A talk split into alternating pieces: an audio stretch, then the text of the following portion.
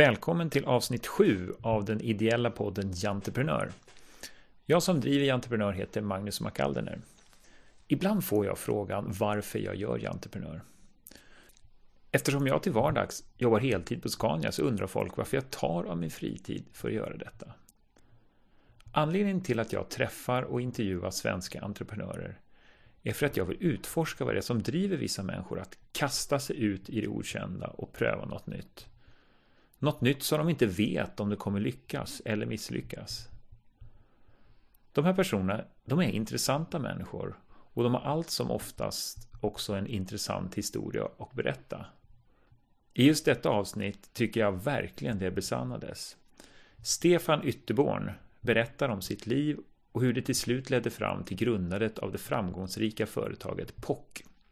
POC tillverkar hjälmar och skyddsutrustning för, som de säger på engelska, Gravity Sports Athletes, vilket betyder typ skidåkare och cyklister. Jag träffade Stefan på deras ganska hippa kontor på Söder. Det var fredag eftermiddag och vägg i vägg höll personalen just på att duka upp fredagsfikat. Och det är det slamret som ni kan höra lite grann i bakgrunden. Stefan delade öppet och ärligt med sig av sin resa och det blev ett spännande samtal om skidåkning, design, vad som är snyggt och fult och att vara pappa. Lyssna själv. Nu kör vi!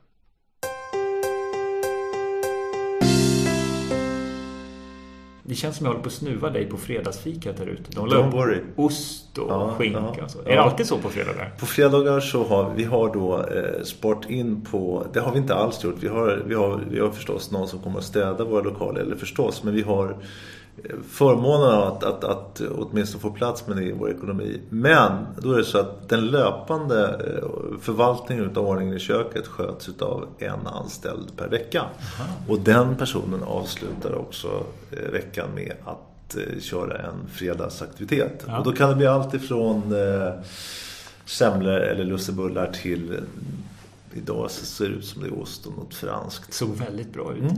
Ja, jag är ledsen att jag snuvade Don't worry. Det, det där, jag, du... jag, jag, jag, har, jag har en tendens att alltid missa dem där. mm. Tror du att det är viktigt de där, liksom, att, att företaget samlas, gänget som jobbar här samlas och gör något sånt? Jag tror att det är jätteviktigt. Och jag tror också att det är... Alltså, det är teambuilding på olika nivåer. Eh, vissa i bolaget känner sig extremt engagerade dagligdags i de stora strategiska eh, sammanhangen. Medan andra, beroende på vad man har för syssla här, kanske har ett större behov av den här liksom kollektiva gemenskapsmässiga det här mötet. Så det, det, jag, jag mm. tror så här, för helheten är det här jätteviktigt. För alla att träffas och alla känna, för alla att känna sig delaktiga. Men det är också olika viktigt för olika individer tror jag. Just det. Ja, men det kan jag tänka mig. Mm. Eh, vi, vi, får ju tänka att det faktiskt finns några få lyssnare mm. som inte vet vad POC är. Ja. Och, och, och, POC det står för Piece of Cake och det berättar ja. ju inte heller riktigt vad det är för produkter Nej, verkligen inte. Berätta, vad ja. gör ni? Vad är POC? Jo, nej men eh, allting utgår från en mission som säger att vi ska göra vad vi kan för att i bästa fallet rädda livet och minska konsekvenserna utav skador för skidåkare eh, och cyklister egentligen, lite grovhugget. Eh, och det gör ju då att vi eh, aktivt jobbar med eh, säkerhet och, och skydd i anslutning till de här aktiviteterna. Eh, och man kan väl också säga så här att, att målgruppen är någorlunda snäv så tillvida att vi har då beskrivit våra kunder som kids mellan 10 till 75 år som eh, tillhör eh, nu blir det väldigt svängnes. Alla, alla, affär, alla affärer vi gör sker på engelska så därför är mycket mm. av dialog och kommunikation på engelska. Men vi, vi adresserar då den här, den här gruppen Gravity Sports Athletes ja. som, som är en bra engelsk beskrivning. Mm. Eller sådana som vill tillhöra den eh, kulturen. För att ska man vara lite krass så får man ställa sig frågan var ska man dra strecket mellan någon som vill vara eller någon som är en Gravity Sports Athlete eller en extremsportare. Så att i en bredare bemärkelse så kan man säga så här, när det gäller skidåkning till exempel så väljer vi att adressera alla de som nämner skidåkning som sin främsta eh, fritidssysselsättning vintertid. Mm. Med då skydd och skyddsutrustning. Eh, och så här långt så är det lätt, och det innebär ju då att, att vi, vi, vi också enligt lökmodellen prioriterar sånt som är mest centralt att skydda för att hantera eller att stötta missionen om att rädda liv och minska konsekvenserna utav skador. Så att förstås så är det huvud och hjärna som kan hanteras först och då gör man hjälmar. Mm. I andra hand så handlar det om att säkerställa att ryggraden blir någorlunda omhändertagen om något skulle inträffa. Det innebär att ryggskydd är nummer två på vår lista när det gäller mm. prioriteringar. Och sen så i fallande skala så, så ska vi också hantera eh, risk för skador på eh, knän och ben och armbågar och händer och eh, ögon i form av att ja, det kan ju vara allt ifrån från revor och slag men framförallt kanske fartvind och, och snö och regn och allt sånt där med skidglasögon. Så att allt som har med skydd att göra egentligen. Det som är viktigt att poängtera då det är ju det att när man börjar en sån här resa så var det självklart att vi började med hjälm och andra kroppsskydd. Och sen att vi började med skidåkning, det kanske vi kommer till så småningom. Eh, idag är vi då inne på olika cykelanvändargrupper också. Men vi har ju en mycket mer omfattande tanke och ett bredare perspektiv på den här missionen om att rädda liv. Där vi då jobbar aktivt med proaktiv säkerhet såväl som säkerhetsrelaterade frågor till om olyckan har varit framme. Alltså att mm. hur vi hanterar situationen efteråt. Mm. Så hjälmen är egentligen bara någon form av eh, representant för en typisk POC-produkt i den här kedjan utav, av situationen i tidshänseende innan, under och efter. Just det. Mm, just det. Ni, ni, ni, du träffade ju liksom en bra tidpunkt, det här när säkerhetsmedvetandet ganska mm. liksom, tog fart. Menar, vi, vi är ganska jäm, jämngamla tror jag, du och jag båda åkt skidor som unga, vi hade inga hjälmar, vi hade inga ryggskydd. Våra barn började med hjälmar, sen började vi med hjälmar. Nu har både du och jag hjälm och ryggskydd. Kan man gå tillbaka? Kan man gå åt andra hållet tror du i samhällsutveckling? Eller kommer det alltid adderas ett skydd till? Ja, alltså, jag tror så här att, att jag tror att, att, trenden bland de mest inbitna skidåkarna till exempel eh, att använda skydd eh, har väl, alltså hjälm har etablerat sig. Det kommer, alltså, hjälmen är dessutom ett otroligt praktiskt plagg. Mm. Alltså man fryser inte om öronen och de är sköna att ha på sig nu för tiden. Så att, eh, och i bästa fall så kan det göra nytta då. Eh, vi kan se hur, hur, hur användningen av ryggskydd till exempel är något lägre idag eh, än vad det var bara för några år sedan. Mm. Och det var en typisk sån här produkt som skidåkare valde att ha på sig när de var på afterski, tog av sig jackan och syntes tillsammans med den där.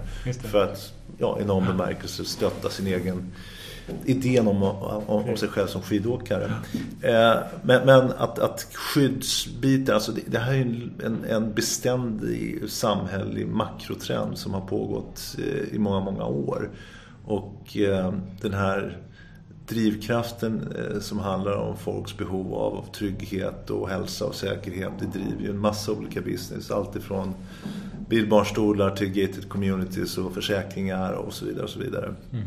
Så det, det, det var väl en av de anledningarna när jag själv tog beslutet om att det är det här jag ska satsa på som, som låg det var, ja, återigen, en anledning. Det kanske låg som en form av grund till allt det här. Det här är liksom ingen fluga. Nej. Utan det är faktiskt någonting som folk uh, bejakar och är beredda att, att uh, ja, fortsättningsvis se till att, att ha med sig som en del i sin uh, ja, i livet. Som, ja. som, som, som, Så här lever jag mitt liv? Ja. Jag skyddar mig för vissa saker? Ja, man är aktiv och man vill, vill må bra och sen så finns det en grad av trygghet som man också väljer att förse sig med. Mm. Har du läst, ja. har du läst eh, David Eberhards bok I trygghetsnarkomanernas land? Nej, men alltså vi, vi, vi, stutt, vi snuddar ofta vid, vid... Eh, alltså det finns ju en massa skeptiker i alla områden oavsett om det är miljö eller... Han är verkligen en skeptiker. Ja, han är extrem. Och det är klart att det finns en, en, en, en, en aspekt som, man, som är lätt att supporta i, i tankehänseende. Men och så här kan man... Frågan är ju då hur många av våra eh, användare där ute är i aktivt behov av de skydd vi gör. Eh, och då menar jag sådana som måste ha det för att när de vurpar, vilket de gör 25 gånger om dagen när de tränar och tävlar, så måste de ha en hjälm med trygghet för annars slår de ihjäl sig. Ja. Eh, och där, det är ju fallande skala. Sen så kommer man ner till en inbitne Åre-skidåkaren eller om de befinner sig i Kitzbühel eller Aspen eller vad det må vara. Och, och, där kan man kanske diskutera praktiskt eller filosofiskt kring huruvida skyddet är mm. en, en för eller nackdel. Men jag tror att någonstans i slutändan så handlar det inte om att man driver individen till att göra tokiga grejer med skydd faktiskt. Inte i det här sammanhanget. Eh, utan det handlar nog snarare om att eh, individen har förmåga att själv så att säga bedöma och förbereda sig för de risker som man så kalkylerat utsätt, utsätter sig för. Och då kan man välja hjälm eller utan hjälm. Och jag tror att de som tar de där, gör de där valen, de gör de valen aktivt också. Mm. Mm. Så att, eh, men däremot i en mer så här, generell, traditionell eh, gatumiljö, man pratar om cyklister, där, där kanske blir mer relevant. Ja. Eh, så att det är bra med skeptiker som, ja. som får dela med sig av sina synpunkter för att någonstans så befinner sig nog verkligheten mittemellan eller det lutar säkert det ena eller andra hållet. Men, men det är en intressant tanke mm. som han delar med sig ja. av. Och jag tänkte på den här biten också att han, han beskriver i sin bok liksom att, att vi, det har aldrig varit säkrare att åka skidor förmodligen än nu. Nej. Eller hela vårt samhälle har aldrig varit säkrare än nu. Och ändå så när man gör undersökningar så känner sig folk ganska otrygga. Ja. Och jag tänker på mina barn. Eh, när jag rullar ut med bilen liksom från ja. våran tomt och de inte har fått på bältet, då blir de oroliga. Ja. För att liksom, Oj, jag har fått på bältet och bilen rullar. Liksom. Då tänker de att, inte vet jag, det ska slå ner någon blixt och de dör på, på fläcken. Liksom. För, de, för, för jag drillat dem att ja. bilen får inte åka och du har inte bälte. Nej. Nej, och det där skiljer sig dramatiskt åt när mamma körde mig själv och tio kusiner till Gröna Lund i hennes Renault 4L 1971. Det är tio pers i en Renault 4, ja. det är bra gjort. Ja, ja men vi var inte så stora då. Men, men eh, och, och, det är klart att, att eh, det är verkligen någonting som vi väljer. Vi, vi, vi, vi sysslar verkligen inte med skräckpropaganda i vår Nej. verksamhet. Utan Nej det handlar om att göra vad vi kan för att, för att leva upp till det löfte som finns inbyggt i missionen. Det vill säga att säkerställa att vi vet vad vi gjorde igår och vi vet vad vi måste förbättra eller vad, vad vi förstår att vi ska, kan förbättra eller förädla för att ge ett bättre skydd ja. för, olika åka, för olika användare och deras specifika behov. Ja. Eh, och sen så tror jag i slutändan att eh, eh, man kan peka på en massa olika saker beroende på vilken användargrupp man pekar på. Så igen, de som åker skidor i Sälen en gång om året, där har säkert skidåkningen blivit säkrare om du åker med eller utan hjälm. Mm. Men bara det faktum att, att, att Carvingskidan slog igenom för tio år sedan vilket gör att oberoende av din åkarkapacitet så kan du göra en skärande sväng. Mm. Eh, och det innebär att hastigheten har ökat i snitt med 30% och istället för att folk åkte ganska så, så mm. vertikalt från topp till botten så rör man sig över hela backen. Så risken att kollidera rätt höga hastigheter är extremt mycket högre idag. Mm. Så att utifrån det allmänna perspektivet att bara liksom dra sig, ta sig igenom statistiken så kan man säkert som kritiker och skeptiker säga att så här är det. Mm. Men jag kan också säga att det är inte alls så. För Nej. att eh, man har inte tillräckligt mycket mer specifik kunskap om specifika användargrupper för att uttala sig mm. Eh, för alla så att säga. Mm. Hur, eh, hur, hur många gånger trillar du på en dag när du åker skidor? Oj, jag kan säga att sist jag trillade ordentligt, det, jag trillar faktiskt inte så ofta utan jag, jag inser då att eh, jag, jag, har blivit så pass gammal så att jag blir lite försiktig. Men eh, jag hade ett par storslalomlag som jag sällan åker på som åker mer med mig än tvärtom nu för tiden. Eh, förra vintern och jag hade bindningen inställd på eh, lite för, för inaktiv åkning för att det skulle mm. vara fungerande för mig. Så att eh, där löste skidan ut och jag föll i backen. Men i övrigt så måste jag då tillstå att eh, jag har kommit i den åldern så att jag tror att jag aktivt eh, säkerställer att undvika att vurpa i onödan. Det är hemskt att erkänna. Du har blivit lite försiktig ja. och lite gammal. Ja. Ja. Vi satsar på aktiv säkerhet i våran ålder. Ja, ja det är härligt. Va, va, det känns ju ändå som det är en, en skyddstrend, även om du sa att det mm. kanske är lite mindre ryggplatteanvändning mm. nu. Va, vad tror du är nästa stora grej som slår? Ja, alltså, jag tror så här att, att det finns så mycket i det här som jag tror att, att den här ryggskyddstrenden har eh, svalnat en, en aning för tillfället. Det sker så mycket i eh, teknikutvecklingshänseende och materialhänseende. Så att vi har ju ryggskydd idag som när, när vi började för tio år sedan och tittade på vårt första ryggskydd. Det var bra och det funkade jättebra. Men, men alltså idag så, så, så, så finns det inget som, som de har blivit så pass bekväma som, som företeelse så att självklart så kommer det där bli en naturlig del i hur folk klär sig. Om mm. det hamnar i underställen så småningom mm. eller om det hamnar i jackan eller om man har det separat. Det kan man diskutera men det, jag tror att, att, att vi kommer se mycket, mycket mer skydd inbyggt i liksom standardutrustning i, i klädhänseende ja. framöver. Så att det är nog bara en tillfällig sådär svacka. Utan det, det blev någon form av attribut som de här eh, inbitna skidåkarna försåg sig med. Så att, men, men i övrigt så tycker jag att det vi gör nu det är ju att, att eh, nu åker vi i morgon till ISPO som är den stora internationella eh, vintersportmässan varje år. Och vårt huvudbudskap på den här mässan det är Safety Goes Digital. Så att det är mycket digitala elektroniska lösningar som mm. vi ser framför oss. Mycket för att nu har vi lärt oss att göra hjälmar rätt bra. Vi kommer kunna bli ännu bättre. Vi blir ännu bättre.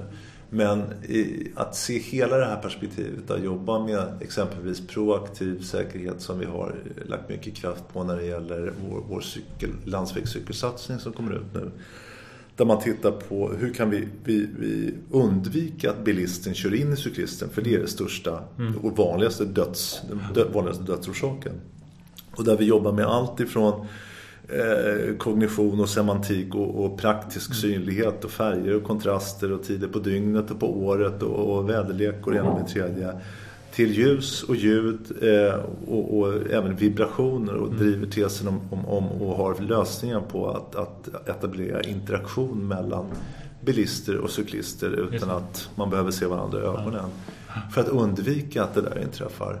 Eh, och, och, och, det vi har redan, det har vi initierat. Men det vi gör nu på, på, på skidmässan är bland annat att vi har en ny skidhjälm som har en, ett system som innebär att nu är det så att, att det här materialet, de polymerer man använder för att absorbera energi inne i hjälmen mm. som alla kan känna igen sig i, ser ut ungefär som cellplast för mm. att det finns sånt som är dekonstruerat permanent och idag så jobbar man oftast med, med en, en propylen som är, är, återtar sin ursprungsform så att säga. Ja. Vilket gör att man kan, den tål fler stötar. Eh, där har vi då ett system som kan mäta när hjälmen är förbrukad och då tänds det en lampa. För det där, en hjälm är en färskvara. Mm. Har du tappat den där fem gånger från ett biltak eller om du har varit med om en riktig vurpa, då ska du byta ut hjälmen. Mm. Eh, nu kan vi alltså mäta det där och tala om för användaren när det är dags att byta. Det finns också en accelerometer till den här hjälmen som gör att om du överskrider 140 G mm. vid ett fall, då 99,9% av, av populationen är medvetslös så går en, en, en Bluetooth-signal till din smartphone som kontaktar din mamma eller pappa eller brorsa med en exakt GPS-tracking så att du vet att här ligger eh, ja. Svenne eller Stine eller vem det nu var och är medvetslös. Och, och, och, så det är exempel på hur vi jobbar med att hantera eh, säkerhetsfrågan innan det händer mm. och efter det att det har hänt. Mm. Och det kommer en rad sådana här lösningar framöver. Och vi vet vi visar en fantastisk lavinryggsäck också nu som som ehm, istället för att använda en gaspatron som är en engångsföreteelse som man har idag i befintliga säckar så är det en jetmotor som går på batteri. Eh, och det är en jetmotor som ursprungligen är utvecklad för, för radiostyrda F12-plan. Eh, och det, den har en massa fördelar. Eh, den kan blåsa, aktivt blåsa in och tömma luft från, från de här från bagen vilket gör att när du väl har hamnat i lavinen så blåser, efter två minuter så blåser all luft som man har i kurden ut i det, tomrum, i det rum som har bildats i och med att man ligger under snön. Det bidrar till att du får en, en luft, ett luftrum där nere. Ja. Ofta så är det då kvävning som är den främsta orsaken till att folk omkommer i, i laviner. Så mycket sådana där tekniska ja. lösningar. Och eh, som kronan på verket så har vi då, som kronan på verket så har vi då etablerat ett samarbete med Volvo sedan ett par veckor mm. tillbaka som är, är långsiktigt. Och där får vi då möjlighet att eh, ytterligare penetrera de här. Och de har ju massor med befintliga tekniker, mm. undersökningar och projekt som, har, som de bedrivit. Mm. Som de inte riktigt har aktiverat för att eh, det finns den här traditionella relationen mellan bilister och cyklister där är en ganska ny, tror jag. Att, att man på Volvo beslutat sig för att inte bara skydda bilisten utan bilens omgivning mm. där fotgängaren har varit mm. eh, i fokus och nu också cyklisten. Så tajmingen för det här är jättebra. Ja. Så det ska bli oerhört spännande. Ja. Mm. Hur stort kan det här bli? Hur stora kan det bli? Ni är jättestora idag. Nej, vi är inte jättestora. Jag tror att vi har lyckats väldigt väl. Vi blev faktiskt, vi, vi valde att, att eh, göra en affär tillsammans med ett amerikanskt bolag som heter Black Diamond Mm. eh, som blev verklighet i, eh, den 2 juli 2012. Och det gjorde inte jag för att primärt driva tesen om en exit utan snarare att få fortsatt god jordmån att, att eh, utveckla businessen i och med. Eh, Och de bistår då alltså med finans, finansiella frågor eller våra finansiella behov, logistik, tillverkning och en massa andra sådana här praktiska företeelser. Eh, Och struktur som gör att vi kan växa där på ett bra sätt. Och det jag skulle komma till då, det var väl det att, att det var ju många som lyfte på ögonen när den här affären skedde och, och, och många kommentarer var i linje med "Va- varför köper lilla Black Diamond stora POC? Och eh, det är jättesmickrande att ha en bild i marknaden av att vara mycket större än vad man är. Men vi omsätter idag strax under 200 miljoner och jag har sagt att jag vill driva den här verksamheten tills vi har nått en miljard. Inte för att det finns något mystiskt eller magiskt kring den här miljarden men mer för att ha någon form av pers- perspektiv för mig själv. Eh, nu ska vi växa från 200 till 500 miljoner inom 4 till 5 år. Det är step one. Eh, och jag tror att vi har goda förutsättningar att göra det. Eh, men jag, det jag kanske också med viss stolthet kan konstatera det är att kännedomen bland de här utövarna på, när det gäller skidåkning och cykling inte så mycket på landsvägen så länge med att det är ett nytt initiativ som, som påbörjas nu från och med vår. Eh, Men där har vi svarat upp mot en vision som säger att vi vill uppleva som den främsta leverantören av skydd i världen för de här användargrupperna. Och eh, i de breda lagen nej, men jag vill påstå att, att de, jag skulle nästan kunna sticka ut hakan och säga att bland, bland de, de eh, mest inbitna användarkategorierna oavsett geografi så uppfattar man oss som ledande i de här eh, produktsammanhangen. Och det är ju, om det är sant, det är ju jättespännande och ger mycket glädje. Hur, viktigt är liksom sponsring av rätt personer? Ni, ni lyckades ju ganska bra tid på skidsidan. eller? Ja, eh, det där är en jätteviktig del för oss. Eh, men det är också viktigt att konstatera hur man, vad man har för- perspektiv på det där. Eh, vi har lite grann sådana här bättre, bättre viktigare inte vinna utan delta, det gamla Olympiadeviset. Nu har vi haft tur och haft idrottsmän och kvinnor som har vunnit VM och OS och X-games och allt vad det kan vara. Eh, men det är inte för att de var självklara vinnare utan snarare för att det var personer som i värderingsbemärkelse tyckte att det vi gjorde var viktigt och intressant och valde oss för att vi har betalat och betalar eh, många gånger mycket, mycket sämre än vad de stora drakarna gör för att vi har inte förmågan. Men det har funnits en ömsesidighet här att nära varandra och sen så har de varit fantastiska i att leverera och eh, det första som hände egentligen det var att Julia Mancuso eh, dök upp och vann då storslalom-guldet i, i OS i Torino. Och då var det så att jag har alltid då haft ambition att, eller min förhoppning hade varit att kunna samarbeta med Bode Miller, amerikan och, och kanske världens bästa skidåkare genom tiden om man ska vara lite, eh, ja, så kan det vara. I alla fall topp tre. Eh, men, eh, och hur det var så inledde jag dialog med honom när vi satte igång. Jag skickade över grejer och sådär. Och han tyckte att det var spännande. Jag pratade med honom på telefon någon gång. Och sen så var det, jag tror att det var ett VM i Österrike och samtidigt med det, eller det var VM i hockey i Österrike och det var en världscupstävling i anslutning till det när han dyker upp i matchen Sverige- Sverige-Kanada med en pockmössa på sig. Och det andra TV, alltså varenda nedsläpp när det fanns några sekunder över så zoomade de in honom. I och med Ja, TV. Så Inte hans han mössa utan honom och så ja, hade ni det. Ja, så hade vi mössan på där. eh, så att i det där så fanns det då något driv och någon lust och en ömsesidighet. Men jag fick i alla fall träffa Buddy Millers agent Ken Souls i, i, USA. Åkte dit och så sa jag det. Jag fattar ju att vi, vi kan inte betala för det här. Och då sa han så här, men hörru, jag har en annan eh, br- bra person här, Julia Mancuso. Som hon hade, jag hade hört talas om henne för hon hade precis vunnit junior-världsmästerskapen i storslalom året innan. Eh, och jag kände så här, what the heck, vi kör på det. Eh, och sen så har ju hon visat sig vara vår absolut främsta ambassadör. Dels med att vinna, inte, vi hade ju inte synts någon gång. Utan plötsligt så står en person med en hjälm och ett par glasögon som står på. på. Och ingen människa visste vad det var för Ingen, märke. typ. ingen visste vad det var eh, och ingen visste vem hon var heller. Men hon var glad och trevlig och kul och såg liksom härlig människa i alla avseenden. Eh, Så att Sen dess så har det varit en, en, en viktig samarbetspartner för oss. Sedermera så fick vi med oss Bode Miller på, på tåget så han är, är numera popåkare. Och sen så har vi då svenska landslaget som viktiga eh, samarbetspartner. Och sen så är det folk som har liksom hängt på. Vi har en massa kanadensare och norrmän och en del andra som, som eh, använder våra grejer för att de, de, de gillar dem. Mm. Och sen så är ju de en oändligt viktig resurs i produktutvecklingshänseende. Mm. För att säkerställa att vi hela tiden kan stötta safety utan att göra kompromisser när det gäller performance. Mm. Ofta får jag frågan så här, hur gör man världens bästa hjälm? Det är skitlätt. Mm. Det är bara att göra en stor som en badboll. Mm. Men det är svårt att vinna störtloppet i Kitzbühel med sån stor hjälm med hänsyn till luftmotstånd och annat. Det ser kul ut också. Ja, det ser kul ut och det är jävligt svårt att sälja. Så det finns en massa motsättningar där. Så det, det, kan man säga att hela tiden så handlar det om att, inom rätt små alltså det är rätt stora begränsningar när det gäller att hantera aspekten safety och, och performance. Mm. Men eh, det är också det som är, är den spännande utmaningen. Ja. Hur, hur, många har ni då som ni sponsrar ungefär då? Ja, jag skulle tippa att det är... Jag tror att sådana som finns med nära är, är väl ett 15-tal ungefär. Mm. Mm.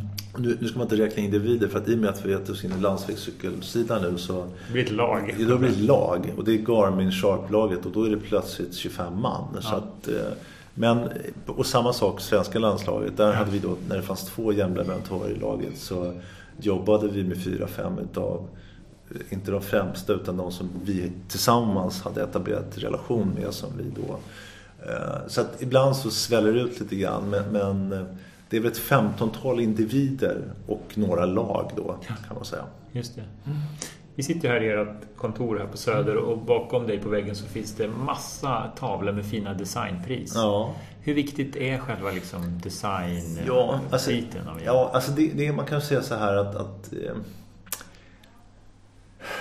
det är jätteviktigt. Alltså någonstans så, så lever vi i en rätt eh, behaglig tillvaro tycker jag när det gäller att etablera någon form av uh, aspired perception in the market. Att hitta produkt, att hitta, att bli uppskattad och, och, att folk intresserar sig för det vi håller på med. För att om du bara sysslar med, med eh, gestaltning utifrån ett estetiskt perspektiv så blir det en subjektiv fråga huruvida någonting är snyggt eller fult. Men i och med att vi både kan jobba med prestanda och att det finns system och, strukturer för att mäta graden av skydd och hur mycket hur bra vår hjälm är kontra våra konkurrenter och så vidare. Vi vet ju precis vad alla håller på med och hur väl eller inte de inte levererar i det avseendet. Så att vi kan bottna allt vi gör i att säkerställa en fantastiskt bra produkt. Mm. Eller så gott vi kan i alla fall. Mm. Eh, och sen så blir så att säga den, den gestaltningsbetingade estetiska aspekten som ett tillägg på det här. Och kan vi både bejaka ambitionen om att vara bäst mm. och snyggast i vår subjektiva bemärkelse utan mm. påstå att vi är snyggast för det är upp till dig och alla andra mm. att bedöma för varje enskilt fall vad man tycker är snyggt eller inte. Så finns det ändå någonting i den här kombinationen av att göra nytta och också vara trevlig att ta på och se mm. på som, som är, passar oss och mig väldigt bra. Mm.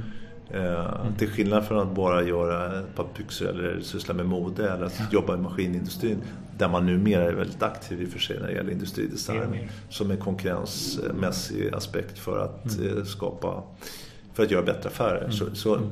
men på den där skalan så, så befinner man sig någonstans mitt emellan vilket är väldigt eh, tycker jag ja, det, det, det, är tillfredsställande att jobba med de två aspekterna. Går det att beskriva ert formspråk i några ord?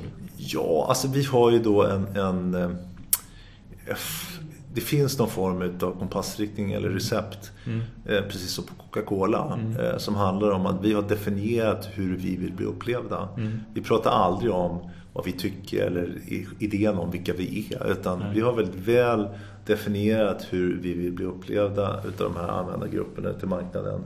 Och det driver både hur produkten utvecklas rent praktiskt fysiskt såväl som hur den ter sig fysiskt gestaltningsmässigt. Mm. Och då ska den då i bästa fall utifrån kundens perspektiv stämma överens med vad vår avsikt var när det gällde hur vi vill bli upplevda. Utan att gå in i det här detalj så handlar det om att vi bejakar det faktum att Pocket är ett svenskt företag. Mm. Eh, för att det finns en stark bild av Sverige i att vara duktiga när det gäller säkerhetsfrågor. Mm. Mycket tack vare vår politiska historia, mm. vårt sociala system, Volvo Saab och så vidare. Mm. Vi har en tradition av en massa duktiga skidåkare och så vidare. Så det finns en poäng med att stöttar att, att, att det här är svenskt. Och sen så plockar vi in missionen och vad det är för produkter vi ska göra för att undvika att göra hockeyhjälmar eller hästridhjälmar och så vidare.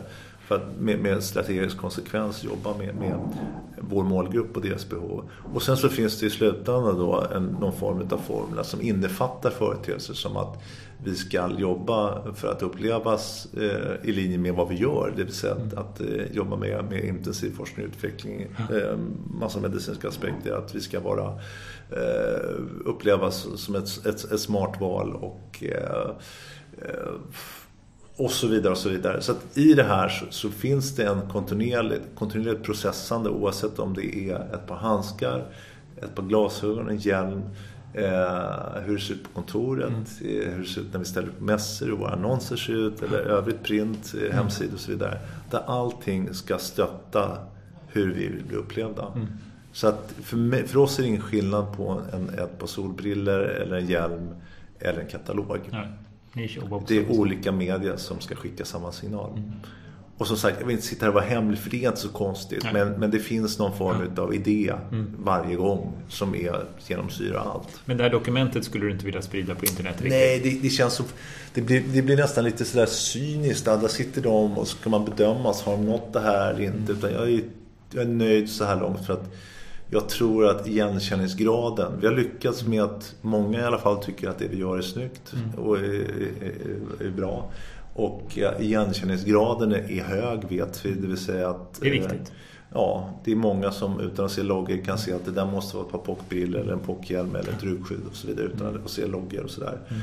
Och det är ju vårt mål att, att hela tiden jobba med konsekvens, kontinuitet och tydlighet utifrån här, den här ambitionen om hur vi blir upplevda. Och relativt sett så är vi väl framgångsrika i det avseendet. Mm. Eh, sen så kan man säga så att det, det, finns nog en fördel av vår sida att vi inte då, vi har inte alla har jobb, alla är sport, men det, det cyklas, åker skidor mm. Och surfas och vindsurfas och det, det, är vad vi gör. Mm. Men ingen av oss har jobbat professionellt i sportbranschen tidigare. Utan vi har ju oändligt mycket samlade erfarenheter från en massa andra branscher. Mm. Industrin, arkitektur, mm. eh, alltså, industridesign, grafisk design. Så att många gånger så kanske inspirationen till en hjälm kommer från eh, en, en Alvaro Sisa-byggnad i Portugal ja. snarare än någonting annat. Ja. Och det gör tror jag att vi har också lyckats etablera en ny typologi eller ett uttryck mm. i den här branschen som inte är vad Adidas eller Nike gjorde förra året Nej. utan det kommer från helt andra håll och kanter. Just det. Eh, som nog har varit en fördel för oss. Spännande. Vi backar bandet lite mm. grann. Eh, var kommer du ifrån? Hur, var du, hur är du uppvuxen? Ja, eh, min bakgrund är väl den att jag framförallt så är jag en hängiven skidåkare, eller framförallt ska jag inte säga, men i det här sammanhanget så kan man peka på att jag då dels är en hängiven skidåkare sedan barnsben. Hur blev du det? Ja, det var pappa och mamma till fjällen och sen så... så jag... Stuga i Sälen typ? Ja, fast det, det, det, det, det åktes till Åre och sen så... Sen så...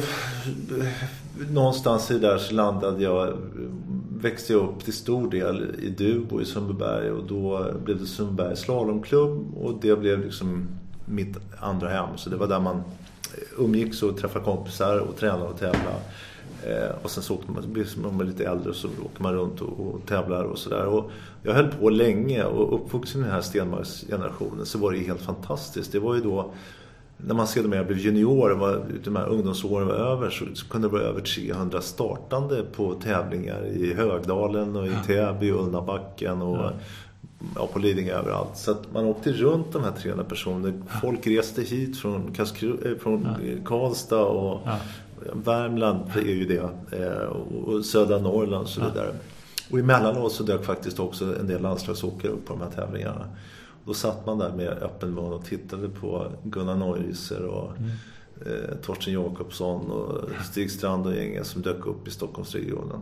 Och det där var ju oerhört dynamiskt och spännande. Men det, vi var ju alla, vi var en hel generation som, som, som verkligen försvann i den här Stenmarkseran. Och mycket så här, det insåg man ganska tidigt att man kanske inte skulle bli bäst i världen. Men det fanns en oerhörd lust i den där eh, alltså, alpin skidåkning på den tiden som eh, tävlingsmotionsidrott. Det finns ju inte längre. Nej, om du inte går till skidgymnasiet när du är 15 så, mm. så är det slut. Mm. Uh, så det, det, var en härlig tid. Uh, och sen så var jag rätt trött på det där ska jag tillstå. Uh, tills det att ungarna då, mina två söner när de var 4-5 år. Mm. Då stod jag i backen med borrmaskin och käppade på axeln igen och tyckte det var kul. Så det är min, det är min så att säga, det finns mycket kärlek till skidsporten så att säga. Och sen så har jag över tiden då cyklat mycket mountainbike och eh, en gång i tiden en del landsvägscykling som jag är inne i väldigt djupt nu igen. Mycket som jag sett för att träna för mountainbiken när det begav sig. Eh, och sen så har jag det här andra med delvis uppvuxen i Brasilien. Jag började surfa som tonåring och sådär. Så vattensporten har varit en stor grej för mig. Så att, någonstans så kan man säga att Stefan Ytterborn som entreprenör är någon form av eh, hybrid mellan eh, intresserad av människors beteenden, preferenser och psykologi som en spegling av hur samhället förändras över tiden. Och eh, idén om hur man kan kapitalisera på det där och göra mm. affärer utav det utan att liksom gå över lik utan helst ha någon form av mening och i det här fallet en humanistisk dimension. Men framförallt att bejaka mina intressen som, som eh, när jag sysslar med design management, jag var oerhört långt in i arkitektur och inredningsfrågor och sådär som jag, som, som jag egentligen har bakom mig idag och som är en sekundär intressen. Men att någon gång få jobba aktivt i sportbranschen har alltid varit en dröm. Så mm. det, är en, det, är en, det är någonting som jag har lust att göra och det är väl det som liksom präglar hela mitt yrkesliv. Jag har alltid gjort det jag har funnit mest intressant för egen del och lustfyllt. Passionsdriven Ja, mycket, mycket så. Och därför så är jag också helt eh, kan, nästan, nästan eh, immun mot eh, riskaspekter. Så jag, folk tycker, ja, hur vågar det? Det var ett framgångsrik verksamhet där ute på Nofuentes Design Management som jag bedrev innan jag startade här. Och folk i branschen, hur kan du lämna och så vidare. Och för mig så var det bara ett måste. Det handlar inte om risk utan det handlar om överlevnad. Det vill säga att förse sin, e-, sin egen, sitt eget maskineri med rätt bränsle för att kunna gå vidare och känna den här lusten och kraften. Ja. Vad, vad är din bästa placering i Kalanka Cup? Oh, den är, jag, kanske, jag, har, jag har en tredje plats i Järfälla på en deltävling. Ja, men jag, jag skriver ner det. Det är inte mm. så dåligt. Nej. Nej, härligt. Men du beskriver lite grann som det här att du, du hade en framgångsrik verksamhet, mm. en, en konsultfirma och så slutade du den för att göra något annat.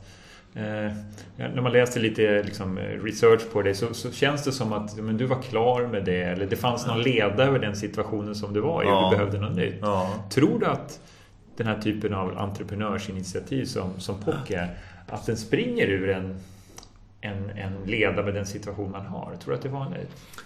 Uh, alltså, jag, det är intressant det här att du gör det här och uh, att uh, man försöker kapsla entreprenörsbegreppet och man gör en massa entreprenörsaktiviteter och man liksom slänger in gänget i samma form, man ska umgås och träffas och sådär. Jag har väldigt svårt utan att på något alltså, utan att verka svår eller, eller en eller, eller ska jag beskriva ett jag vill använda ett, en, en negativ beskrivning av min eventuella attityd i det här sammanhanget. Ehm, um, strunt i det. Men jag vill inte vara svår. Men jag, jag, jag har inte alla gånger så lätt för att eh, associera mig med entreprenörskollektivet. Men, jag, jag, kan inte riktigt ta på det. Jag förstår inte nej, vad det är. Och det är så många som drivs av att och träffas på de här mm. sammankomsterna och tycker att de är liksom... Och jag förstår inte det. Jag, jag känner mig inte delaktig. Nej. Fast du, i, i alla dess definitioner ja. så är du en entreprenör. Ja, är det, det så att, det att Stefan Ytterborn inte vill tillhöra ett kollektiv? Så kan det mycket väl vara. Någonstans så finns det ju en, en svag personlighetskaraktär i behovet av att stå ut och inte vara som alla andra. Ja, och det handlar i grund och botten om någon form av eh, förverkligande baserat på osäkerhet eller vad det kan vara. Så det, det behöver det inte vara. Nej men, nej, men någonstans, eller behovet av att jag går igång på att, mm. att eh, förändra och, och någonstans så är det också, det tror jag faktiskt att, att, att, den lilla anarkisten hos mig som har präglat mitt liv i stort när det gäller min skolgång och ifrågasätta lärare eller, eller normer eller vad det nu kan vara. Eh, vad det bygger på, det kanske inte har med osäkerhet att göra. Det, det, det finns någon jävla anamma i det och någon energi också. Eh, som gör att, att jag, och också kanske i det här att jag inte känner risk, att jag är framförallt en problemlösare än en riskdefinierare eller, eller problemorienterad person så, så känns det som att äh, fan, det där löser vi. Gör på det här stället mm. istället. Och mm. det behöver inte vara så där. Och just den där attityden hos mig, var nu är sprungen nu, den är, är, tror jag har präglat mig i alla fall väldigt mm. starkt och mitt, vad jag har gjort. Mm. Mm. Eller på vilket sätt jag har gjort det. Ja. Hur var du som barn? Ja, hur var jag som barn? Jag tror att jag var... Ja, men jag, jag, jag, jag, apropå det här med entreprenörskapet så har jag förstått att, att det finns någon form av... Eh, alltså jag ser sammanhang på ett otroligt tydligt sätt. Vilket också kan vara lite frustrerande både för mig själv och för min omgivning. För att eh, kan sitta en diskussion på jobbet eller i affärssammanhang eller i andra sammanhang. Där jag så tydligt ser hur logiken och de här synapserna ser ut från idé till genomförande. Eh, och det där var jag väldigt, har jag kommit till insikt med senare också. Eh, jag byggde Olympiastadion på landet. Allting skulle vara precis som det såg ut på mm. Stockholms stadion. Höjdhoppsmattan skulle ligga där. Där har vi längdhoppsgropen. Och så klippte jag gräsmattan och fick bygga höjdhoppsställningar och så vidare. På vintern så hade vi något som hette Elefanten som var en liten bergsgrej i villaområdet. Där byggdes det då liksom storslalambana, storslalomstörtlopp och så vidare. Och så tog jag med mig alla kompisar dit så gjorde vi det här. Så byggde vi Gröna Lund och då skulle det se ut på ett visst sätt. Då hade jag lösningar på saker och ting och sådär. Så, så jag, jag, var nog väldigt mycket en, en eventfixare eh, eh, som visste hur det skulle se ut. Och ofta lyckades jag då entusiasmera mina ja. kompisar att vara med på det där. Så att, och det där är väl det, egentligen det jag håller på med nu också. Vi var ju inne på var, var du kom ifrån mm. hur din barndom var. Var är du uppvuxen någonstans? I Sumpan då, ja. i, i, till stor del. Och, eh, eh, men jag har flyttat runt väldigt mycket. Jag har eh, man bott då i Brasilien som jag nämnde och surfa. Mamma gifte om sig med en, en flygkapten på SAS vilket gjorde att det blev liksom det snurrade runt. Jag tror att jag har gått så i 15 olika skolor så jag är nog rätt rotlös också och ja. har varit tvungen, eller rotlös, vad betyder det? Det vet inte jag vad det betyder. Eh, jag tror att det handlar om att jag har bytt miljö ofta och jag har eh, socialt sett då tvingats att eh, möta de här nya situationerna och utvecklat någon metod som jag också tror faktiskt att jag säkert är skadad utav. Men jag har också utvecklat någon form av talang som handlar om att möta mycket nya människor. Ja. Och eh, hitta vägar i de här grupperingarna att skapa någon form av eh, position, social position. Ja. Så det, det, det, i det där eh, stökiga som jag inte tror eller tycker att jag led av som barn så, så, så gav det mig nog någon, någon, form av erfarenhet som jag delvis har nytta av idag också mm. tror jag. Mm. Har du syskon? En lillebror. En lillebror. Ja, vad gör han? Han är arkitekt. Ja, ja. Så det eh, finns det där konstnärliga verkar finnas? Ja, det, det, finns väl kanske i släkten i någon bemärkelse. Jag hade en en moster, Margareta Westberg, som var väldigt drivkraft i svensk mode på 50- och 60-talet. Eh, Sedermera lärare på Beckmans och sådär. Eh, det är en del i det där. Sen så ja, tror jag att min, min mor egentligen hade ett väldigt starkt estetiskt eh, känsla, ska jag säga. Eh, och sen så tror jag att mamma var väldigt sådär eh, tydlig med, med att beskriva eh, eh, upplevelser känslomässigt som hade, ofta hade med naturen att göra. Vackra landskap eller fåglar eller blommor eller vad det kan vara. Mm. Och det där tror jag att, att eh, det är nog inte alla killar som får lära sig det där eller väljer att bejaka det. Men eh, ganska, eller ofta redan som barndomen så var det var mycket solnedgångar och soluppgångar ja, och, och, och dagg i gräset och, och nysnö och så vidare som betydde någonting i den här dialogen med, ja. i familjen. Häftigt. Mm. Hade, du, hade du liksom klädstil som ung? Ja, alltså, och det har väl med, med min fåfänga att göra kanske, mer än någonting annat. Eh, jag har nog alltid varit intresserad utav vad jag har haft på mig redan från... Alltså jag minns min, min, min, den, den julklapp som jag har blivit gladast för, tror jag. Det var nog när jag som fyraåring fick ett par svarta gabardinbyxor. Mm. Eh, får man ju förstå. Ja, det får man fatta. och de där hade jag på mig alldeles... Det var så förtjust där. Så jag hade på mig det som sjuåring och då var de inte lika snygga nej, kan jag säga. Nej, nej. De var väldigt korta i benen. Men, men, så att någonstans så finns det en eh, del utav mig som eh, måste vara genetiskt betingad på något vis som, som går igång på det där. Stil, smak, form. Ja, det finns där. ja, och sen så har ju då med tiden blivit väldigt, allt eftersom jag har jobbat med de här frågorna också blivit mycket, mycket mer ödmjuk inför att, att stil och form och estetiska preferenser är en subjektiv företeelse. Mm. Man kan inte prata om god form och dålig form. Du kan prata om rätt uttryck för rätt typ av användare eller kund eller sammanhang. Ja.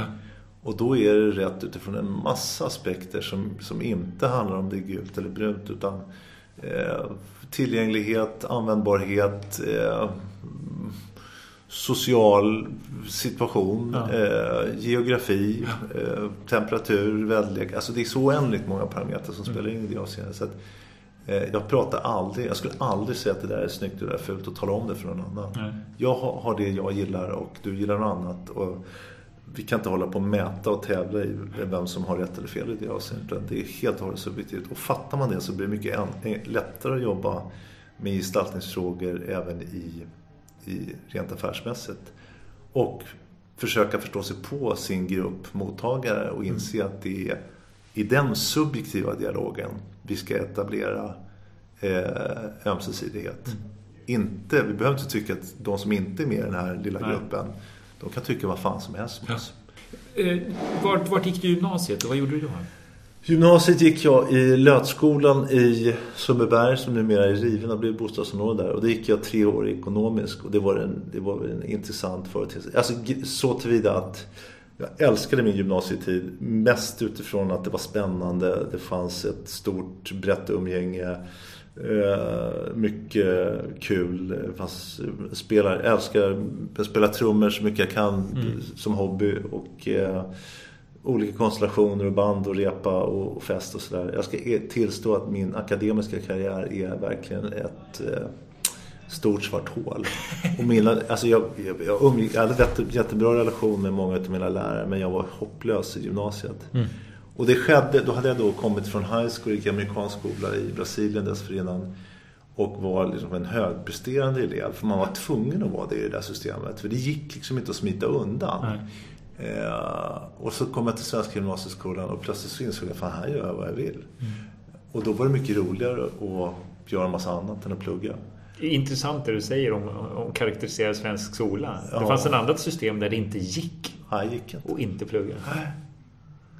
Nej, hade jag valt samma väg där som jag gjorde, då hade jag ju blivit avstängd från skolan. Mm. Och, så det, det, det, det, är väl en intressant betraktelse. Och jag, jag, I många år så var jag väldigt ledsen för det. Att jag, jag, jag, jag klantade bort den där gymnasietiden. Eh, att jag inte jag hade någon form av prestationsbetingat dåligt samvete där. Att, att jag inte läste de här romanerna som, som jag mm. borde passa på att läsa i svenskan då och, och så vidare och så vidare.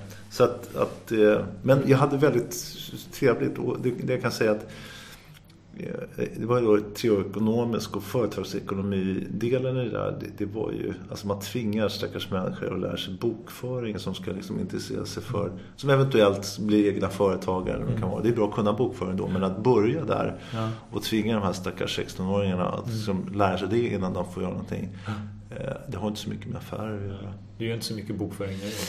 Nej, men däremot så, så, så, så, kan jag säga det att, att det, det, det, är jätteviktigt att eh, eh, kunna sin balans och resultaträkning. Mm. Eh, så det är någonting som jag... Eh, jag har ju fantastiska resurser idag eh, när det gäller att plocka fram informationen som mm. jag måste ta till mig och förstå mm. och jobba med. Mm. Så att eh, jag vill påstå att för alla då alla bör ju som har någon form av entreprenöriell ambition säkerställa att de har, kan det där också. Mm. Mm. Ja, men det var, det var ett bra råd, mm. Om man nu ska ge råd, vilket jag inte gillar att göra. Men just det tycker jag att man... man... Har du gjort det? Ja. men, men därifrån då till att du startar eget, liksom, hur ser ja, det vägen ut? Alltså, sen så hamnade jag i lumpen och då hamnade jag på LV2, Robot 70 på Gotland som plutonsbefäl. Och då gick, kom jag in i min, min andra, så att säga, efter den här amerikanska skolan i Brasilien. Eh, när det fanns utrymme att prestera eh, och jag hade inte, jag var verkligen inte en kille som tyckte att det här med lumpen var en spännande företeelse. Utan familjen flyttade till Thailand, jag ryckte in i lumpen, var ensam hemma i Sverige. Eh, 18 år. 18 år, gjorde lumpen och bestämde för att jag ska, jag ska, ska köra. Mm. Och så gjorde jag det där. Och sen så gick jag ut därifrån som kursetta, höll på att bli yrkesmilitär på kuppen. Jag fick någon FN-tjänst sen som, som kompanichefsadjutant på Cypern. Det var skitbra för, ja. för någon som precis som har ryckt ut. Eh, och sen så på väg till grundutbildning i Södertälje så kände jag att jag kan inte gå på bussen, jag är inte militär. Mm. Men jag hade oerhört en fantastiskt bra tid vill jag påstå. Eh, just det här att, att återigen dyka på en massa människor som man normalt sett kanske inte hade umgåtts med. Eh, att jobba i en struktur, ett system som var välordnat, mm. måste man säga. Sen så kan man ha andra synpunkter på det där. Eh, det, det, passade mig och det fanns utrymme för att göra någon form av ettårig karriär i det där systemet som var urspännande tyckte jag. Så att, det där har nog präglat mig rätt mycket också. Mm. Som eh, att ge sig in i någonting där man inte vet vad men man gör det bästa av situationen och man får det att funka väldigt bra. Så, så det är också en, en viktig tycker jag, milstolpe för, för egen del. Och sen så när det hade skett så, så, så normalt sett så kanske man då hade valt att plugga och där hade kanske inte jag, eller det vet jag att jag hade inte förutsättningar att plugga på, på den nivå som jag kanske då tyckte att jag borde. Mm. Utan jag började eh, jobba för restaurangsvängen och sen så var jag ute och reste och någon säsong i Chamonix och så åkte jag till Australien och surfade så där och funderade på vad jag skulle göra. Jag hade ett fantastiskt spännande och trevligt och innehållsrikt liv på alla sätt. Men eh, sen på, på var det repmånader stup i kvarten där i början. Då träffade jag någon kille som hade startat en persiennfirma, Persiengruppen, Mats Arkroth hette han. Och vi kom jättebra överens. Jag började jobba extra som säljare hos honom och eh, i det sammanhanget så dök jag på, så var mitt område att bearbeta arkitekter. Mm. Och det var faktiskt mitt första möte med arkitekter. Ja. Eh, och tyckte att den här världen var oerhört spännande. Och av någon anledning då så började jag, jag, jag vet inte hur det påbörjades men jag fick, eh, jag fick, jag blev intresserad av svensk scenbarock. Så jag, urkonstigt. Ja, men så antika möbler och det, det skrevs som, i Sköna Hem, det var mycket sådana här reportage om antika grejer och sådär. Så, där, så jag åkte ut till Drottningholm och gick liksom i, i, i, i Kina slott där och liksom... Jättemärkligt. Ja, du, var, du var liksom 20, 20, 20, 21, 21 år. Och är det här liksom slutet 80-tal eller? Ja, vad är det då? Jag född 63. Det är mitten ja, mitt på 84, 85. Det också ganska ovanligt. Ja. Inte så många. Ja, och det som hände då, det, det, det, var att, att jag rörde mig väldigt snabbt i tiden. Och det här jag var inne på tidigare, vilket jag faktiskt har blivit rätt bra på lite grann utav en omvärldsanalytiker som jag inte utger mig för att vara. Mm. Men jag förstod plötsligt hur, hur saker och ting förhöll sig. Och det blev en väldigt pedagogisk resa det här. Med allt ifrån de stora kolonialmakterna, de reser runt om i världen, hämtar inspiration mm. ifrån från eh, Kina och, mm. och Fjärran Östern i stort och Sydamerika och så präglar det arkitektur och mm. gestaltning utan massa andra företeelser som, som, som möblemang och så vidare och politik och det ena med det tredje och hur Sverige inspireras utav eh, Ludvig XVI och, mm. och, och, Sverige någonstans någon form av lillebrorskomplex ända alltså, från senbarocken via rokokon och gustavianska och så vidare och varför Sverige som litet land har kunnat utvecklas en, en relativt eh, sofistikerad men ändå egensinnig karaktär när det gäller gestaltning och, och så vidare utifrån hur det såg ut i resten av världen. Så plötsligt så reser jag i den här liksom, i tiden och eh, på ett år så har jag gått från 1670 till, till, eh, till eh, 1984 eller vad. Och sen så är det i samtiden jag vill verka. Jag förstod mycket bättre då hur saker och ting såg ut och hur de uppträdde. Så jag åkte ner till Milano 21 år gammal och ljög som en borstbindare och sa att jag har ett stort företag i ryggen. Jag är ute och lever på deras räkning och letar efter agenturer. Mm. Och så fick jag med mig en massa agenturer hem. Belysning och möbler och grejer som var då fantastiska representanter då för sin samtid och unga stjärndesigners. Så jag började jobba med en massa superstjärnor som idag, alltså, om man inte är inne här så, så vet man inte. Men de heter Konstantin Gritschik och de heter eh, Jasper Morrison och de heter Mark Newson och Ross Lovegrove och Philip Stark. Och, och det blev mina kompisar. Vi, jag importerade deras grejer och gjorde utställningar och så vidare. Och, och sålde liksom? Och sålde till, till de här arkitekterna då som hade ja. börjat bearbeta. Så det dök upp i, på restauranger och andra ja. offentliga miljöer. Och så satte jag igång med utställningsverksamhet med de här killarna i Sverige. Ja, ja så, så blev det. Och sen så lärde jag mig det här med, med eh, både och satte igång egen möbeltillverkning. Så att jag har egentligen gjort alla delar. Jag sysslar med import och distribution och eh, detaljhandel och eh, egen tillverkning och export. Eh, mm. Så alla de här delarna i värdekedjan som jag idag jobbar med, det har jag egentligen själv hållit på med. Och då ljög du det till det från ja, början? Ja, jag, gjorde, måste erkänna att det gjorde ja. jag. Men nu har du kommit ut? Ja, nu har jag kommit ut. Känns bra. Ja, känns bra. Men, och, och, den här, för sen, du hade en partner sen i din firma. Hur kom det liksom? Jag har haft olika partners i mina firmor beroende på eh, var det finns. Någonstans uppstår det som ett fotbollslag. Eh, Åshöjdens BK eller vad för som helst. Alltså spelar man i, i, i sjuan så behövs det en, ett gäng. Och spelar man i trean så behövs ett annat. Och ska man hela vägen upp i Champions League så krävs det något annat. Mm. Så det är hela tiden någon form av eh, kompetensförsörjning eh, som är central i olika delar av det här. Då kan man tycka, eh, står det dig rätt att välja det och liksom köra ditt race? Mm. Och det är ju klart att det inte jag, men jag är sån. Jag har liksom, börjar någonstans och sen så är jag på väg någonstans. Så jag är väldigt tydlig med mig själv i det avseendet. Brände du några broar där på vägen? Ah, jag har säkert gjort folk besvikna. Mm. Eh, men jag, och jag ska inte sitta här och, och låta som Jesus, men jag, jag, försöker ändå... Vi har en otrolig vånda när jag inser att det är separation på gång. Mm. Och jag försöker göra allt jag kan för att minska liksom, den här, den här, den här situationen, alltså minska konsekvenserna känslomässigt av de här situationerna. Men, men det är klart att, att äh, det här är svårt. Och det kan, jag menar, jag befinner mig i en oerhört intressant situation nu med nya amerikanska ägare mm. som har ett annat sätt att jobba. Och, eh, idag äger jag inte bolaget längre mm. och de tycker många stycken att de kan berätta för mig vad jag ska göra. Och jag mm. säger jag kommer inte göra det för att mm. det funkar inte så. Utan ska vi lyckas med det så måste vi göra på det här viset. Mm. Och i den mån jag kommer fortsätta ha deras förtroende, det får man ju se. Mm. Så nästa gång så kanske jag som blir avlämpad. Så att eh, någonstans så, så handlar det om, i alla fall, å min sida att hela tiden eh, i subjektiv bemärkelse se till att driva saker och ting utifrån vad jag tror är rätt och riktigt. Mm. För att någon annan, alltså, jag, jag, kan inte bli ledd. Någon annan talar om för mig att det är på det här viset du ska göra det här. Då funkar jag dåligt. Nej, det, så mycket har man ju fattat av bara det här samtalet att ingen ska peka ut vart Stefan ska gå utan du, du är autonom, du går din egen väg. Ja, och huruvida det är, är, är en avskyvärd karaktär inte, det, det får andra bedöma. Men jag tror att hade inte jag varit så tydlig med min ambition i ett sånt här projekt till mm. exempel. Mm. så, så, kommer man inte... Det, alltså, man blir rätt eh, trubbig som, som, som, som organism om det mm. inte finns någon form av konsekvenser i avseendet. Mm. Men bra eller dåligt, rätt eller fel. Mm. Som entreprenör är nog bra. När, man, när man försöker läsa på lite om dig, då kommer du ofta tillbaka till den där stolsliften i Tänndalen. Ja, det var en släplift faktiskt. Det var släplift? Ja, ja. Det är någon som har ljugit. Ja, Okej, okay. ja, det var släplift. ja. Vi korrigerade, det är ja. släplift.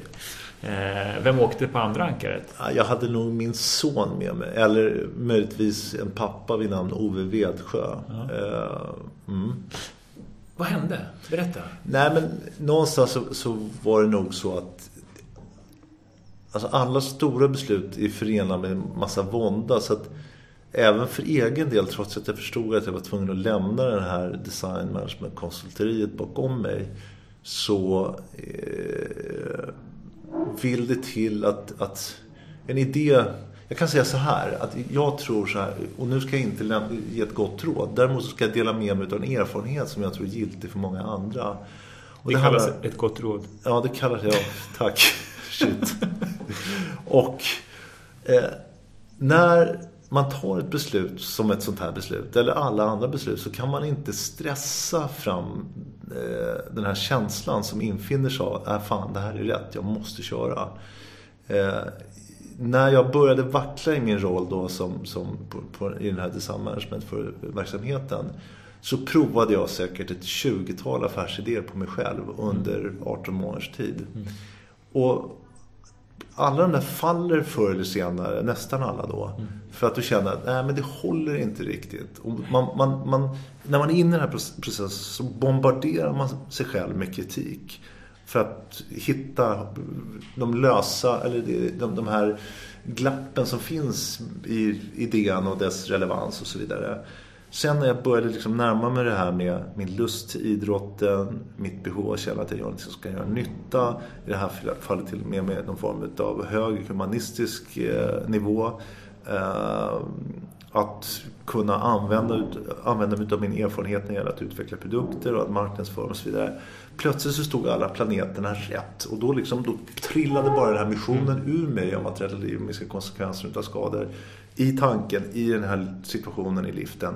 Men det var nog en konsekvens utav många, många, många månaders tänk. Och plötsligt så hade jag den här formuleringen i munnen. Och då fanns det ingenting som kunde stoppa mig i vad tanken. Vad var det för formulering? Att missionen ja. som säger att vi ska göra vad vi kan för att i bästa fallet rädda livet eller minska konsekvenserna utav skador. För skidåkare var det då. Ja. Och numera så kallar vi det för Gravity Sports Athletes och cyklister. Så den missionen har liksom varit den röda tråden från dag ett. Så det började med, med missionen? Mm. Häftigt. Mm. Otroligt coolt. Ja. Om du tittar tillbaka på hela den, för vi har gått igenom lite grann, ja. Eh, lite rapsodiskt ändå, men titta tillbaka på tiden som var innan det här. Mm.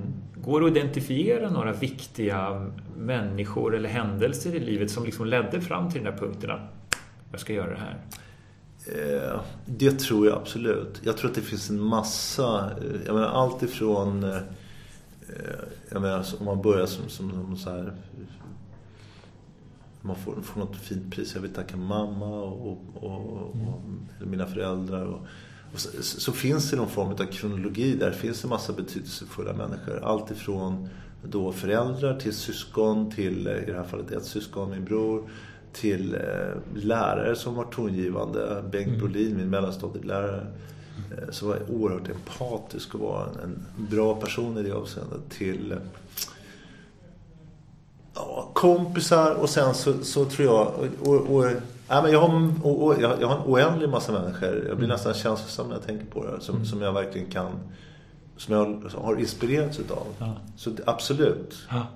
Och det tycker jag är, är ytterligare en sån här Eh, man är kanske dålig på, på att vara tydlig med det. Eh, eller nu pratar det faktiskt jag som sitter här och pratar. Jag kanske varit dålig att vara tydlig med det. Men, eh, jag hade gärna varit, jag vill gärna vara generös i alla fall. Ja. Med att dela med mig utav den inspiration och de, de kunskaper som jag har erhållit från en massa håll och ja. individer. Ja. Men, men som sagt, jag har svårt att säga så här om jag ska plocka fram förutom mm.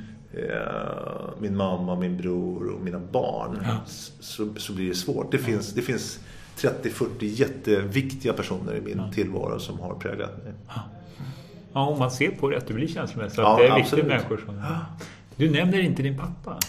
Nej, eh, och han är i livet och eh, mamma och pappa skilde sig när de var unga och eh, eh, tyvärr så har vi då inte haft någon kontinuitet i relationen. Vi ses Eh, fyra, fem gånger om året. Eh, och pappas stora förtjänst var att han var en skidåkare och såg till att vi lärde oss åka skidor. Och sen har vi väl tyvärr haft en, en, en mindre eh, tät eh, kontaktrelation än vad man kanske kan önska sig. Mm. Och det är mest synd om honom. Mm. Eh, men det finns, det finns, inga, det finns inget ont, det finns inga agg. Det kanske Nej. finns lite sorg, men, mm. men så. Och nu är du pappa själv, två söner. Ja. Hur gamla är de? 18 och 20. Mm. Vad heter de? Kalle och Nisse. Mm. Mm. Hur har det varit som pappa? Eh, Jag har, eh, nej men kanske lite grann då som en, en reaktion mot sin egen eh, barndom. Så tror jag att jag har varit oerhört engagerad. Jag har spenderat väldigt mycket tid tillsammans med dem. Eh, och, och, det har ju varit... Då kan man ju då, någonstans så måste man ju också... Man har kontinuerligt också varit försiktig med att försöka ha en balanserad roll till den här relationen som bygger på att vi har då eh, eller bygger på, som, som delvis har bestått i att åka land och rike runt och åka, åka skidor. Och det finns en massa otäcka föräldrar, ska man förstå. Ja. Där man säkert har varit nära och snudda vid det som är otäckt. Ja. Uh, när det gäller att driva på med träning och vid mm. tävling och så vidare. Så det har ju varit ett, en, en um, en intressant erfarenhet. Men framförallt kan jag säga att den stora glädjen har bestått i att jag har fått tillfälle att umgås med, med mina barn otroligt mycket. Ja.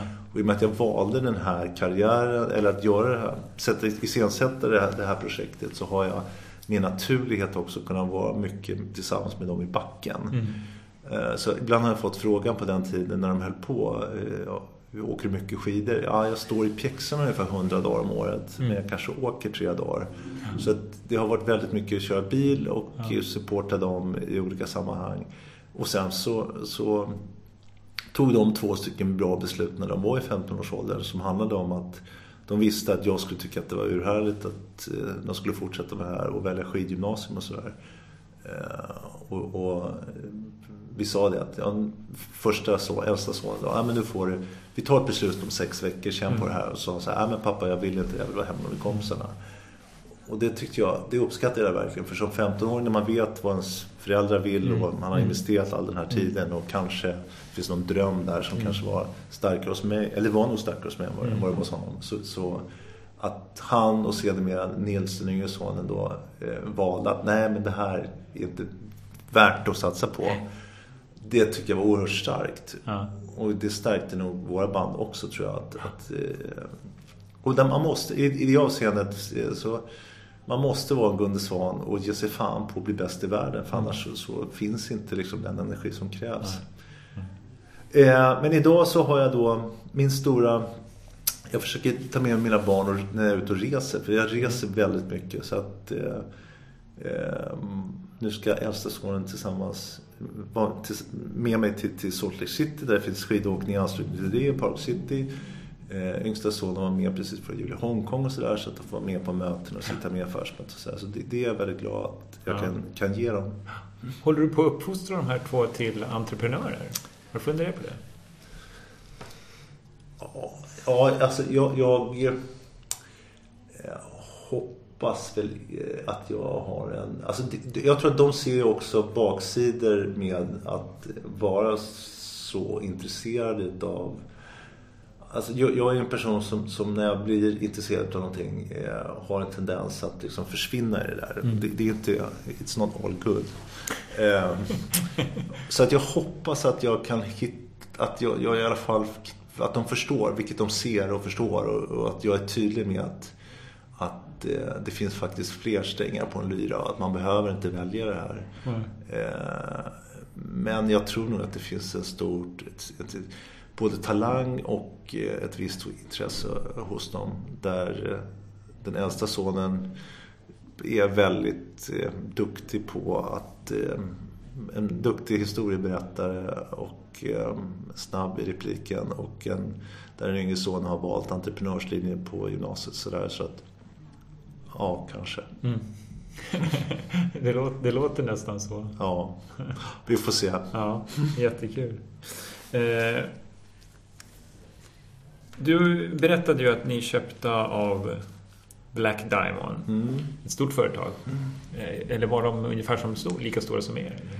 Nej, eh, nu, nu blir jag lite osäker här för jag har, haft, jag, jag suttit och pratat med någon tidigare idag men, men eh, om jag har sagt det här, men du kan ju klippa. Ja, jag kan klippa. Ja, ja det är bra. Eh, nej men så här var det att, att eh, vi hade en rad eh, aktörer som var på oss och tyckte att det vore spännande att diskutera mm. en möjlig framtid tillsammans. Eh, så småningom så valde jag att tro att Black Diamond var kanske den som var mest intressant för oss att, att hoppa i säng tillsammans med. För att stärka vår struktur kring eh, tillverkning, logistik, distribution och finansiering. Eh, mycket utifrån att bolaget i fråga som har då sitt ursprung i var en del av Patagonia mm. och sen så delade man på mjukvaran och det mm. som på den tiden handlade egentligen om karbinhakar mm. och annan klätterutrustning. Eh, de har ju faktiskt en liknande uppgift som handlar om att säkerställa och trygga mm. säkerheten för sådana som klättrar i berg. Mm. Så att de är otroligt ambitiösa när det gäller att säkerställa jämn, kvalitet, jämn och hög kvalitet. Eh, så att jag hade en väldigt omedelbar respekt för hur de tog hand om, hur, hur de tog, tog, tog om hand om sin, sin affär. Så att det kändes bra och då ska man veta att bolaget i fråga är inte sådär jättestort. Jag menar, de omsätter strax över en miljard. De är fem, sex gånger större än vad vi är. Eh, och sen så var det väl det jag eventuellt då nämnde tidigare att det var, var en del där ute i marknaden som tyckte det var konstigt att att eh, eh, Stora POC köper lilla... Eller att lilla Black Diamond köper Stora. POC och inte tvärtom. Eh, Men så var det inte omsättningsmässigt? Det inte. Eh, utan man håller på att bygga en portföljverksamhet där vi Black Diamond som varumärke, ett företag som heter Gregory som gör ryggsäckar eh, och ett österrikiskt bolag som håller på med lavin transceivers och sådär som heter Peeps ingår. Så att vi är en grupp om fyra bolag som så småningom förmodligen kommer bli 6 och 8 mm. och samtidigt som vi växer på, på varsitt håll mm. och utnyttjar de synergier som finns oss emellan. Eh, är det ett börsintresserat företag? Ja, de, vi är Nasdaq eh, bolag och, och, det man kan säga det är några ändringar. Alltså dels är ett amerikanskt bolag och det är en helt annan... Eh, alltså jag tyckte att jag hade rätt mycket erfarenhet att jobba med amerikaner men jag kunde aldrig förstå i, i, i vilken, utsträckning, till den, vilken utsträckning som, som, som våra respektive affärskulturer faktiskt skiljer sig åt. Eh, och sen så med de krav som ställs, ställs på ett börsbolag eh, från att ha varit ett litet privatägt eh, eh, bolag så, så är skillnaderna stora. Kvartalsrapporterna är lite viktigare att de är rätt? Ja, alltså både, månad, både vecko-, månads och kvartalsrapporterna är, är otroligt djuplodande. Mm. Och eh, jag tror att det, det, finns en tradition, det kan man se i sportvärlden också tycker jag. När, när man tittar på hur amerikanerna för statistik i ishockey och baseball och vad det vara. Verkligen. Och det handlar väldigt lite om, man försöker minimera handlingsutrymme och, och etablera rutiner. Eh, så säkert igångbart i många avseenden. Men mm. Jag upplever nog att, att vi har ett mycket mer dynamiskt och eh, mycket spänstigare och energifyllt sätt att driva business på med den begränsade erfarenhet jag, har, jag, jag nu har. Mm. Men här i Sverige jämfört med amerikanerna som, som blir lite fyrkantiga. Mm. Och det här, den här gamla bilden av amerikaner snabba till beslut och sådär. Det stämmer inte. Alltså, de är rätt amerikaner och så här, återigen en grov generalisering. Men efter eh, diverse börsskandaler med Enron och annat så mm. har ju den här riskminimeringsaspekten blivit central för dem. De är mm. urskraj att ta beslut. Och det är massor med nivåer som ska klaras av mm. och så vidare. Och det är klart att det handlar både om Amerika och storleken på bolag och så vidare. Men det är i kontrast till att mm. vara det lilla snabbfotade företaget. Det är en stor förändring. Mm. Men jag ser också uppsidan med det här att, att, att få lära sig eh, PNL och, och, och, och affärsstrategisk informations eh, överföring eller utbyte på, på, på engelska. Mm. Det är en fantastisk erfarenhet mm. också att ha det där med sig. Mm. mm. I något annat sammanhang eventuellt. Mm.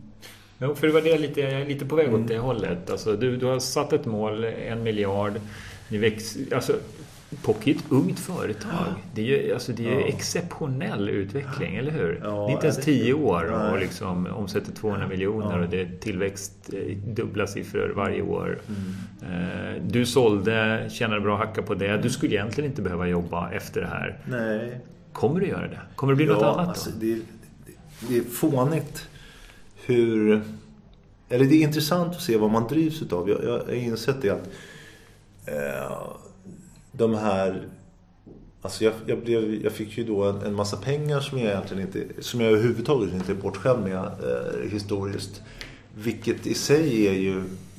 Det finns någon trygghet i det där mm. som jag kan fundera på ibland och förstå vad, det, vad, vad, vad innebär det där för mig och har jag blivit förändrad i någon bemärkelse.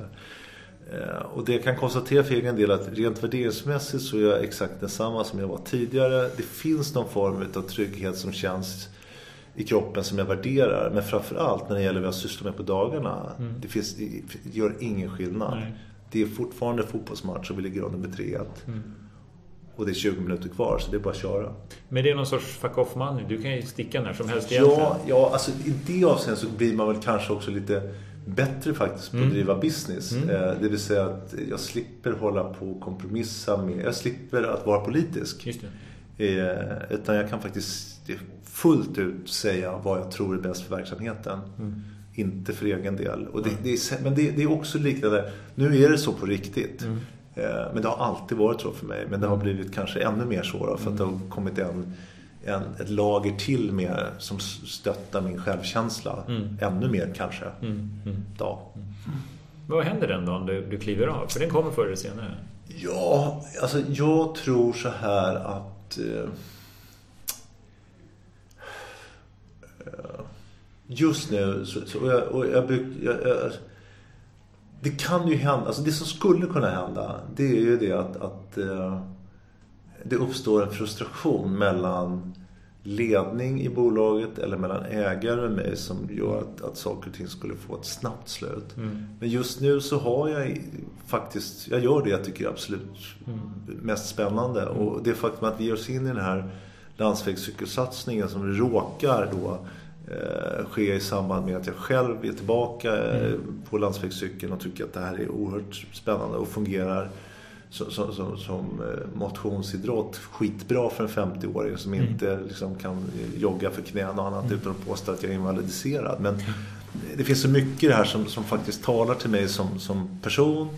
Och eh, där, där det, finns, det är en ny scen, det är nya nätverk, det är nya eh, idrottsmän och kvinnor. Det är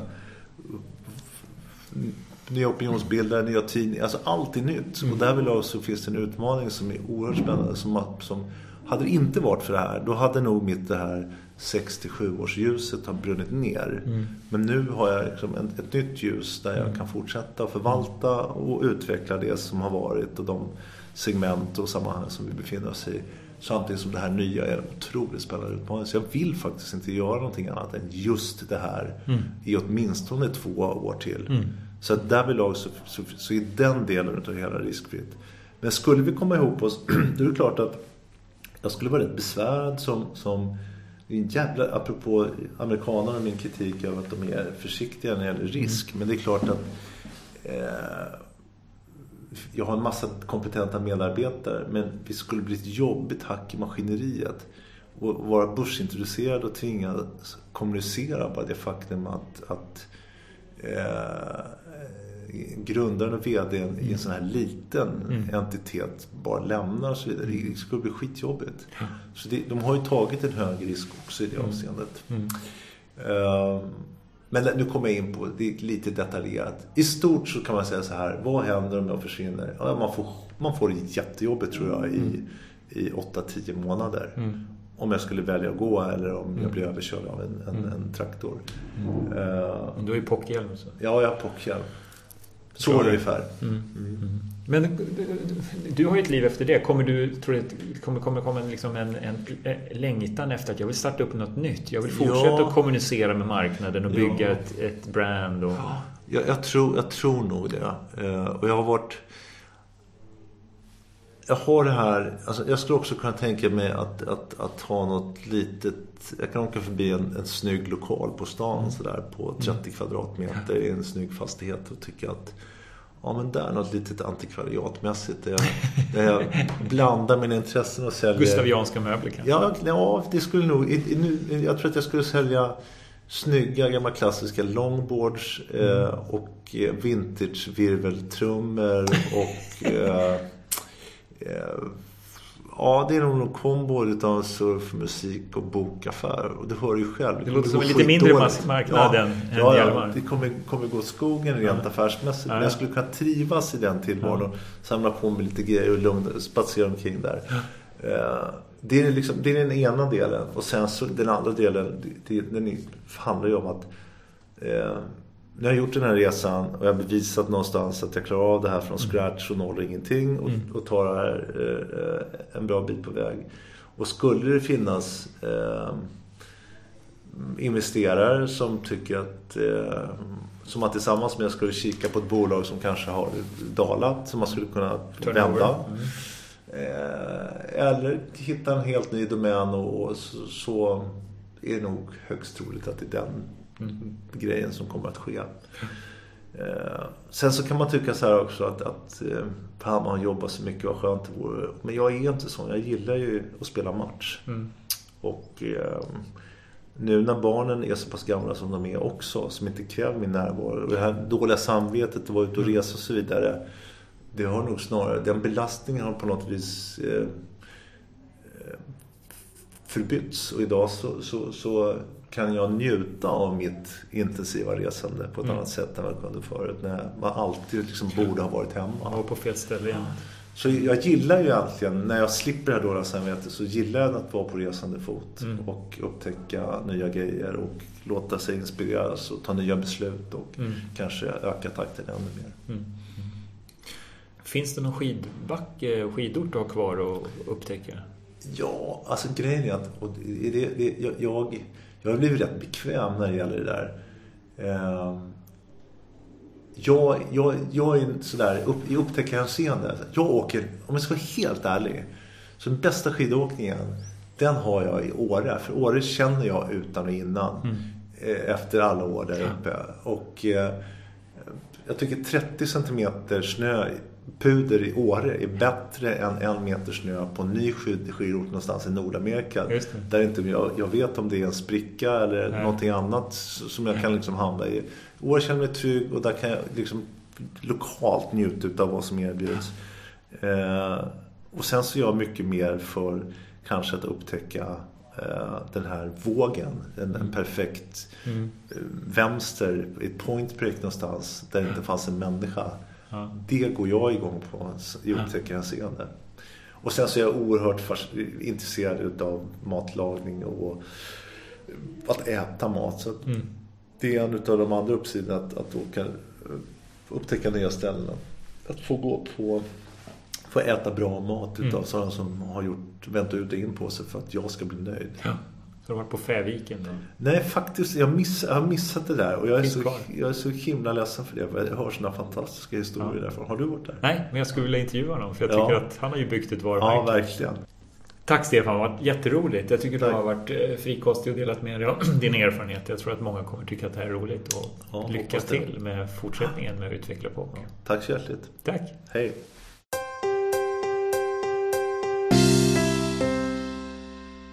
Visst är han en härlig, energisk och dynamisk person, Stefan Ytterborn. Härligt samtal tycker jag. Jag vill tacka Claes Olofsson som tipsade om att jag borde intervjua Stefan Ytterborn. Och alla ni som nu har lyssnat, jag tackar er och om ni tycker att det är bra så tipsa vänner och bekanta om Janteprenör. Håll utkik på hemsida och iTunes efter nästa avsnitt som jag vet är på gång. Ha en bra dag. Hej!